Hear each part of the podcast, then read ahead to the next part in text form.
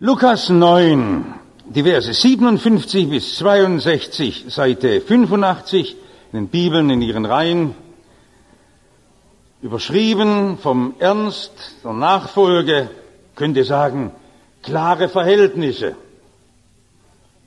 Lukas 9, 57. Und als sie auf dem Weg waren, sprach einer zu Jesus, ich will dir folgen, wohin du gehst. Und Jesus sprach zu ihm, die Füchse haben Gruben und die Vögel unter dem Himmel haben Nester, aber der Menschensohn, das ist doch Weltenrichter, das Wort ist wichtig, ein Bibelwort, der Menschenrichter bedeutet Weltenrichter, hat nichts, wo er sein Haupt hinlege. Und Jesus sprach zu einem anderen, folge mir nach. Der aber sprach, Herr, erlaube mir, dass ich zuvor hingehe und meinen Vater begrabe.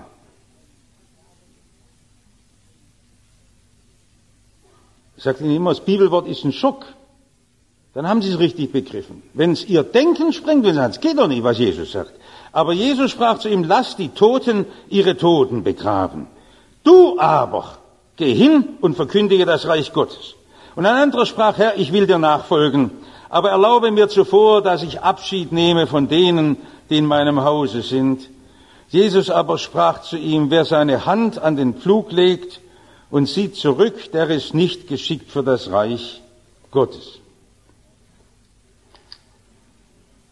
Es gibt viele wichtige Lebensentscheidungen, welchen Beruf Sie ergreifen oder ob sie heiraten sollen oder welche Wohnung sie beziehen oder ob sie bauen sollen. Aber die wichtigste Lebensentscheidung ist,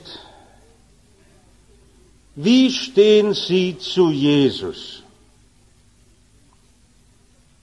Ich muss Ihnen von mir sagen,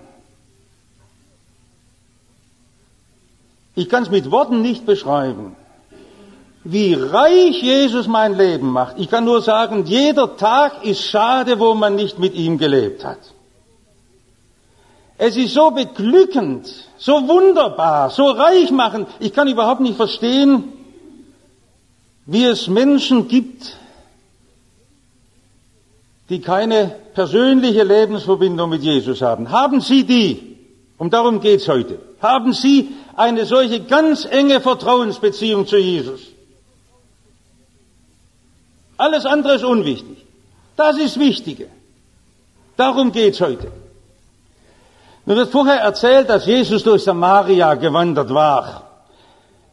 Und dort haben die Menschen ihre Türen vor Jesus verschlossen. Sie haben Jesus abblitzen lassen. Und am Ende heißt es, bevor unser Abschied losgeht, und Jesus zog in einen anderen Ort. Darf ich Ihnen heute Morgen sagen, ich habe Angst, dass Sie die Türe vor Jesus zusperren. Sie sind nett zu mir, aber Sie sperren Jesus hinaus. Das wäre so schlimm. Das dürfen Sie nicht machen. Und Jesus zieht weiter, er drängt sich ihnen nicht auf. Er klopft, fragt sie, und dann geht es um eine klare Entscheidung, um eine klare Antwort. Dann sind mir im Leben viele Menschen begegnet, die mir immer wieder versichert haben, ich wollte gerne glauben. Ich denke, es sind viele auch jetzt unter uns, die sagen, ich wollte ganz gerne glauben, aber ich kann nicht. Und an dieser Stelle des Gesprächs war es immer schwierig. Was soll man jetzt sagen? Ich kann es ja nicht in Zweifel ziehen. Da will einer wirklich. Warum kann er denn nicht? An was liegt das denn? Darf ich mal erzählen an einem Beispiel, das liegt lange Jahre zurück, als ich noch Vikar in der Nähe Stuttgarts war. Ich vergesse den Abend nie in einem großen Mietshaus. Ich klingle, es war ein Friseur, wo ich dort abends kam nach Feierabend, Feierabend und da saß ein Mann auf dem Küchenhocker und starrt vor sich hin. Die Frau wollte mich kaum reinlassen, die Wohnung. Und ich merkte, da ist irgendwas los. Und dann erzählen sie, dass das einzige Kind 13-jährige Tochter nach einem Verkehrsunfall im Koma liegt. Ach, was kann man da alles tun? Ich weiß nicht, was die Leute gedacht haben, als wir miteinander auch gebetet haben. Aber dann habe ich bald gehört von den Ärzten, es hat keinen Wert. Sie haben noch mal hier im Listkrankenhaus probiert, das Gehirn zu öffnen, aber dann sagten die Fachärzte, da hat es keinen Wert mehr. Da ist so eine starke Blutung im Gehirn. Und jetzt auf einmal fingen die Leute zu hoffen an. Die Mutter legt ein Adventskränzchen auf den Nachttisch und sagt, wenn mein Töchterlein, es war das einzige Kind, die Augen wieder aufmacht, sollst doch sehen, wir haben Advent jetzt und so. Mir hat das Herz schier abgedrückt. Ich habe gedacht, ich muss die Mutter darauf vorbereiten, jetzt geht's zum Sterben. Und dann schlägt plötzlich das Kind seine Augen auf und ist drei Wochen später wieder in der Schule. Eine ganz eigentlich beeindruckende Sache bis heute. Die Frau ist eine Mutter von zwei Kindern. Ganzer Teil des Gehirns hat noch diesen Blutrest, aber sind nur wenige Körperfunktionen eingeschnürt. Völlig unerwartet. Wurde damals wegversetzt, aber ich vergesse nie, wie ich auf der Intensivstation diesen Mann noch einmal besucht. Jetzt war er Patient mit einer ganz akuten Darmblutung. Und wir stehen einander nochmal gegenüber und sagen, Sie können immer noch nicht glauben, wo Gott so viel an Ihrem Leben getan hat. Der Mann guckt mich mit großen Augen an und sagt, ich wollte und ich kann nicht. An was liegt das denn? Die einen sagen, das ist eine Veranlagung. Dem einen fällt es gleich, dem anderen schwer. Nein, das ist ein Unsinn. Es liegt nicht an unserer Körperfunktion, an unseren Genen oder was das sein soll. An was liegt das, dass einer nicht glauben kann? Wissen Sie, an was das liegt? An den Beziehungen, die uns mit dieser Welt verbinden. Und das ist bei jedem von uns das schwerste Stück, uns da zu lösen. Und deshalb spricht Jesus das heute Morgen an. Diese Beziehungen, das ist gar keine Glaubensfrage, gar nicht, dass ich an Jesus meine Fragen hätte, sondern ich kann mich nicht lösen von den Beziehungen, die mich binden und die mich im Unglauben festhalten und gefangen halten. Zuerst einmal möchte ich da einhalten, Jesus fragt genau nach. Jesus fragt genau nach. Also, was fragt er denn genau nach? Da kommt ein begeisterter junger Mann zu Jesus. So was wünschen wir uns. Dass einer nachher kommt und sagt, also ich möchte auch mit Jesus. Ich möchte ihm nachfolgen. Er soll mein Leben bestimmen. Ich will ihn zum Führer in meinem Leben haben. Und man denkt, dass Jesus ihm um den Hals fällt und sagt, prima, solche Leute suche ich. Ja, ja, Jesus sucht doch Leute, die ihm vertrauen, die ihm glauben. Und Jesus ist ganz cool. Wir sagen die jungen Leute, cool. Kritisch, abweisend, zurückhaltend. Ja, aber Jesus muss doch auf jeden positiven Menschen zugehen, der ihm irgendwo ein Zeichen der Zuneigung gibt. Ja, das tut ja Jesus, aber achten Sie bitte darauf, dass unsere Evangelisation auch nicht zu flach wird, zu billig, zu oberflächlich. Jesus fragt nach. Denn jede Glaubensbeziehung hat im Neuen Testament bei Jesus immer nicht nur das Vertrauen, sondern auch das Gehorchen. Und das verschweigen wir oft. Gehorsam. Willst du das überhaupt in deinem Leben umsetzen? Ich bin heute oft traurig, wenn ich viele Leute sehe, die meinen, sie könnten andere für Jesus gewinnen, indem sie das Blaue vom Himmel runter versprechen. Wenn du mit Jesus gehst, dann wird alles in deinem Leben wunderbar und schön. Und sie verschweigen, dass Jesus uns auch schwere Wege führen kann. Wie oft hat Jesus davon gesprochen, dass er uns auch den Kreuzesweg führt? Und wie spricht er mit dem jungen Mann, dass Jesus selber in den meisten Nächten nicht mal ein Obdach hatte? Und das darf doch keine Glaubenskrise auslösen. Wo ist der Gott der Liebe, wenn er mir das nicht gibt, was ich so sehnlich erbitte? Er führt uns schwere Wege.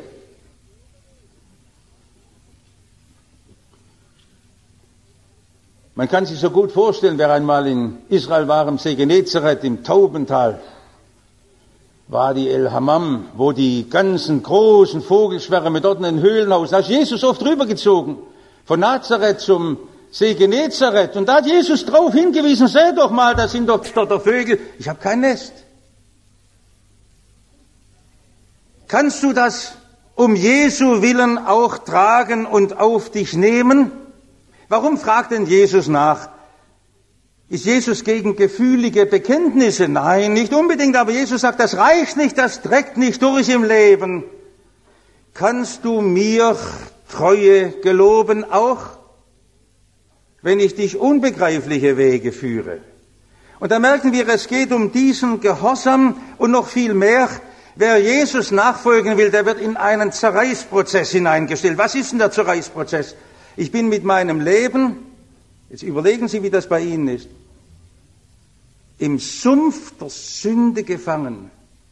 Wenn ich mit Jesus gehen will, zieht mich der Teufel mit tausend Stricken zurück und will mich abhalten. Wenn Sie mit Jesus gehen wollen, dann wird Ihnen plötzlich alles andere wichtiger.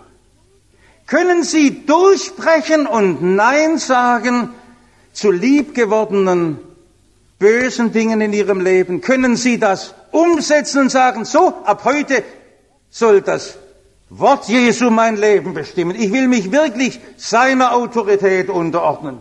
Für manche wirkt das ja heute erschreckend mit dem Gehorsam und die merken gar nicht, dass das doch Befreiung ist. Das befreit uns, so heißt es in dem großen Barmer Bekenntnis, befreit uns von den sündigen Bindungen dieser Welt, das Wort Jesu. Ich muss doch in meinem Leben einen klaren Schnitt machen. Keine Feindschaft mehr.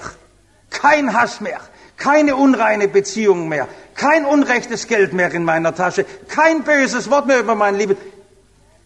Dass mir es wenigstens leid ist. Herr, ich will doch raus. Es geht doch nicht bloß darum, dass ich mein Leben ein bisschen moralisch verändert, sondern ich möchte mich doch unter das Gebot Jesu stellen. Darum hat Jesus diesen jungen Mann zurückgewiesen und sagt, überleg das gut. Das bedeutet doch einen Bruch in deinem Leben. Es geht nicht um feurige Schwüre und um fröhliche Bekenntnisse, sondern willst du es mit deinem Leben konsequent machen? Vielleicht verlierst du deine Freunde, wenn du mit Jesus gehst. Vielleicht bist du einsam, vielleicht schütteln die anderen über den Kopf. Vielleicht fällt dir es manchmal selber schwer. Willst du wirklich Jesus haben? Jesus will uns nicht ködern mit irgendwelchen Versprechungen. Er will uns zu einer klaren Nachfolge führen. Dass wir brechen mit der Lieblingssünde. Am liebsten würde ich jetzt mit Ihnen unter vier Augen weitersprechen. Wo ist es in Ihrem Leben? Wo es Ihnen so schwer wird, sagen, ich würde ganz gern mit Jesus ernst machen. Aber ich kann nicht Nein sagen zu Dingen in meinem Leben. Darum fragt Jesus genau nach und die Nachfolge entscheidet sich nicht an ihrem Vertrauen, sondern an ihrem Gehorsam. Jetzt ein zweiter Punkt. Jesus macht ein herrliches, großes Angebot. Ja, sieht immer so aus, wenn man sowas abhandelt im Evangelium, dass man meint, es ist ein Riesenopfer. Ach, bei Jesus, er wird alle Freude weggenommen, der verliert mal. Stimmt ja gar nicht. Genau das Gegenteil ist richtig. Ich habe Ihnen ja neulich so eindrücklich wahrscheinlich ist ihnen auch schon die Haut gefahren und gesagt, keine Sünde macht sie glücklich, keine. Aber Jesus gibt ja unvergleichlich mehr, als alle Welt ihnen bieten kann. Diesen Frieden, die Freude, diese Sicherheit im Leben. Wenn Sie wissen, er ist bei mir, er segnet mich, ich kann mich ihm überlassen im Leben und im Sterben. Das ist ja so wunderbar. Und er führt ihr Leben in die Weite. Der Gott, der diese Schönheit dieser Welt geschaffen hat, der will ihnen doch das Leben nicht vorenthalten, auch das äußere Leben nicht. Sie dürfen sich doch heute an einem gedeckten Tisch sitzen. Sie sind doch nicht einer, der überall verzichten muss. Sie wissen genau, wo Gott das Nein in ihrem Leben will, wo es böse in ihrem Leben wird, wo es ungut wird, wo ihr Leben zerstört wird. Dort will es Gott nicht weiter haben, wo sie in einer unguten Beziehung zu einem Menschen stehen. Und das ist manchmal so schwer, wenn man da mittendrin steht und sagt, jetzt merke ich, ich müsste eigentlich irgendwo absagen und das kann ich nicht. Und das ist der zweite Mann, der mit Jesus will. Den fragt Jesus, folge mir nach, dann sagt er, ja, ich mache das gerne, aber ich bin noch gebunden, ich habe noch meine Verpflichtungen. Es klingt ja für unsere Ohren wirklich schlimm. Und in unserer Zeit, wo das Elterngebot so mit Füßen getreten wird, kann man es missverstehen. Das gebe ich Ihnen freimütig zu. Man kann es missverstehen, aber so hell sind Sie, dass Sie es nicht missverstehen. Das ist wichtig, dass Sie Ihre Eltern achten und dass Sie auch Ihre Eltern pflegen. Und ich freue mich, dass viele Ihre Eltern auch in ihrem Hause pflegen bis zum Schluss oder im Heim besuchen und so weiter. Das ist ja wichtig, eine Aufgabe des Glaubens. Ich weiß nicht, war der Vater gerade gestorben, aber in Israel wird ja am gleichen Tag beerdigt. Deshalb ist nicht der Fall. Wahrscheinlich geht es darum, der Vater muss noch gepflegt werden, bis er stirbt. Warum ist denn Jesus so hart? Ich denke an unsere Missionarinnen und ihre Mütter. Wenn die Frau Bastian, die hört da mit über Kassette, Neulingen, die treue Mutter, und ihre Martina und die lässt sie wieder vor drei Jahren hinausziehen und sagt nicht, ich brauche die Martina noch, bis ich gestorben bin, dann darf sie in die Mission. Sie lässt sie vorher gehen. So was Großes. Die große und weite Aufgabe unseres Lebens sind nicht die Verpflichtungen, in denen wir stehen, sondern über allem, dass mein Leben etwas fürs Reich Gottes austragen soll. Jetzt weiß ich nicht, wo Gott sie berufen hat. Ob sie draußen oder hier sind, überall, sie sollen den Namen Gottes verkündigen. Ich habe das mal erlebt in Nordostindien, dort in den Bergen traf ich einen Studenten an einer Bibelschule aus Arunachal Pradesh, das ist im Himalaya, das Gebiet in Indien, das am wenigsten Christen hat. Und da erzählt dieser junge Mann mir, was ich vorher noch nie gehört hatte. Er sagte, ich bin der einzige Christ in meinem Dorf. Und wenn meine Eltern sterben, muss nach unserer Stammestradition ich die ganzen Zauberrieden unseres animistischen Heidentums bestellen. Das geht stundenlang. Und ich bin christlicher Prediger, ich kann doch das nicht mehr machen. Wie befreiend ist das Wort. Du bist ein Zeuge deines Herrn. Lass dich nicht durch irgendwelche Verpflichtungen davon abhalten. Sieh die Priorität deines Lebens. Wir sind ja alle in Berufsbeziehungen hineingestellt und Sie sagen, du hast ja gut reden, du bist freigestellt. Sie haben recht. Aber ich denke jedes Mal dran, wenn ich über die König-Karls-Brücke fahre, da denke ich an den Eddie Ostermann, den früheren Verkaufsdirektor von den Föst Vereinigten Österreichischen Stahlwerken. Die haben die Brücke damals verkauft, die König-Karls-Brücke. Das war so ein Mann, in seinem Berufshöchste geleistet. Aber er sagte, für mich ist das die größte Freude, wo ich bin in der Welt. Abends im Telefon bloß gucken unter evangelisch, wo sind denn meine Brüder? Und dann mit ihnen zusammenzusitzen und mich zu stärken und andere aufzurichten. So werden es viele von Ihnen machen im Beruf. Das ist so was Herrliches, Beglückendes, dass Jesus uns eine ganz neue, wichtige Beziehung gibt. In unseren Pflichten, wo wir arbeiten und leben, seinen Namen zu verkünden und die Herrschaft Jesu auszurufen. Du aber geh hin und verkündige das Reich Gottes. Darum will Jesus, dass wir nicht hängen bleiben an den sündigen Beziehungen unseres Lebens sondern dass wir freie Leute sind, die ihm dienen können. Dass wir Zeugen Jesu sind. Was herrliches, wenn einer am Grab der Eltern das bezeugen kann und sagen kann von der großen Gottesherrschaft. Aber nichts darf uns in diesem Reden vom Reich Gottes überhaupt bremsen und hindern. Noch das letzte, Jesus gibt uns eine ganz neue Blickrichtung. Sagte Ihnen am Anfang, also es gibt Leute, die sagen, ich will glauben, aber ich kann nicht. Und jetzt sage ich Ihnen, bei uns allen, bei jedem von uns war das das Schwerste bei der Bekehrung, uns zu lösen. Uns bleibt das ganze Leben ein Problem. Immer wieder zu lösen aus sündigen Beziehungen in den Gehorsam Jesu hinein. Da wird man nie damit fertig. Da lernt man immer wieder Neues. Und das ist so schwer, denn ich kann nur glauben, wenn ich gehorsam bin. Der Satz muss dann kommen. Wenn einer sagt, ich will, aber ich kann nicht, dann sage ich, und nur wenn Sie anfangen, den Weg des Gehorsams zu gehen, können Sie glauben. Weg der Befreiung. Und dann sagt einer, aber ich muss noch heim und muss noch ein Abschiedsfest machen. Eine Party, meine Freunde einladen, ist doch nichts Schlechtes. Ist ja extra gut, dass bei Ihnen auch unten so ein Zeichen dran ist. Dann steht 1. Könige 19, Vers, was weiß ich, 20. Haben Sie es in Ihrer Bibel beobachtet? Gucken Sie nochmal rein.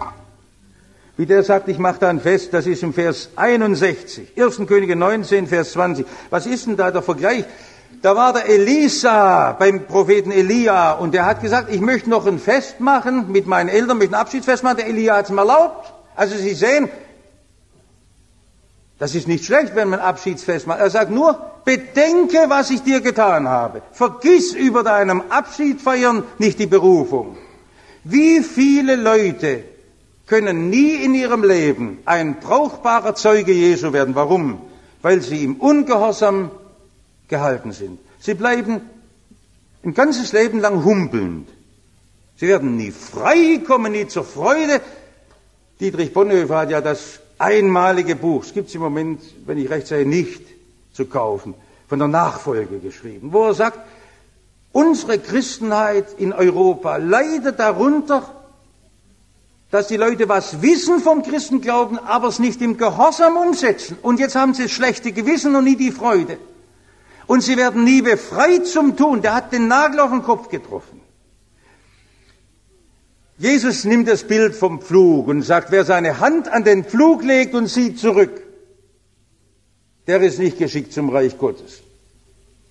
Ja, warum guckt er zurück? Entweder guckt er zurück, um zu sehen, sind meine Furchen gerade, oder guckt er zurück und sagt, oh, was habe ich für gute Furchen gemacht. Es kann auch Selbstlob sein, Begeisterung über geleistete Taten. Wer den Acker pflügen will, muss genau einen Punkt anvisieren und sagen, sonst werden die Furchen nicht gerade. Wir haben heute andere Bilder. Denken Sie an Piloten, der durch den Nebel fliegt. Der braucht seine Funksignale und muss seinen Kurs halten. Sonst kommen doch woanders raus und es gibt eine schreckliche Katastrophe. Wenn Sie den Kurs halten wollen in Ihrem Leben, können Sie sich nicht orientieren an allen aufregenden Ereignissen. Da werden Sie hin und her geschoben. Die Menschen reden auf Sie ein. Nachfolge Jesu heißt, Ihre Augen fixiert auf Jesus. Was heißt das? Wenn Sie am Morgen des Tages beginnen, das Wort Gottes aufschlagen, heute morgens Losungsbüchlein, und da steht ja der Spruch für unseren Sonntag drin. Kennen Sie es noch, wie der heutige Sonntag heißt? Nach unserem Merkvers. Heute sind wir Okuli, das was mit den Augen. Meine Augen sehen stets auf den Herrn. Passt doch wie genau. Meine Augen sehen stets auf den Herrn. Sehen Sie stets auf den Herrn. Unsere Kranken, die gucken dem Doktor in die Augen. Ja, da kriegen sie Angst, wenn sie den besorgten Blick sehen. Gucken Sie auf Jesus, der Ihnen das Wort des Friedens gibt. Schauen Sie auf seine Wunden, wo es Ihnen versiert. Ich lasse dich nicht aus meiner Liebe fallen. Fixiert auf Jesus. Wer seine Hand an den Flug legt und sieht zurück, der ist nicht geschickt zum Reiche Gottes. Jesus macht uns ein großes Angebot. Und er ruft uns, dass sie die Zeit ihres Lebens füllen und was Großes in dieser Welt mit ihren Gaben hier tun für ihn und für seine Königsherrschaft. Und ich hoffe, dass sie nicht nur ein begeistertes Ja sagen, sondern dass sie sagen, und ich will's mit meinem Gehorsam bekräftigen. Amen.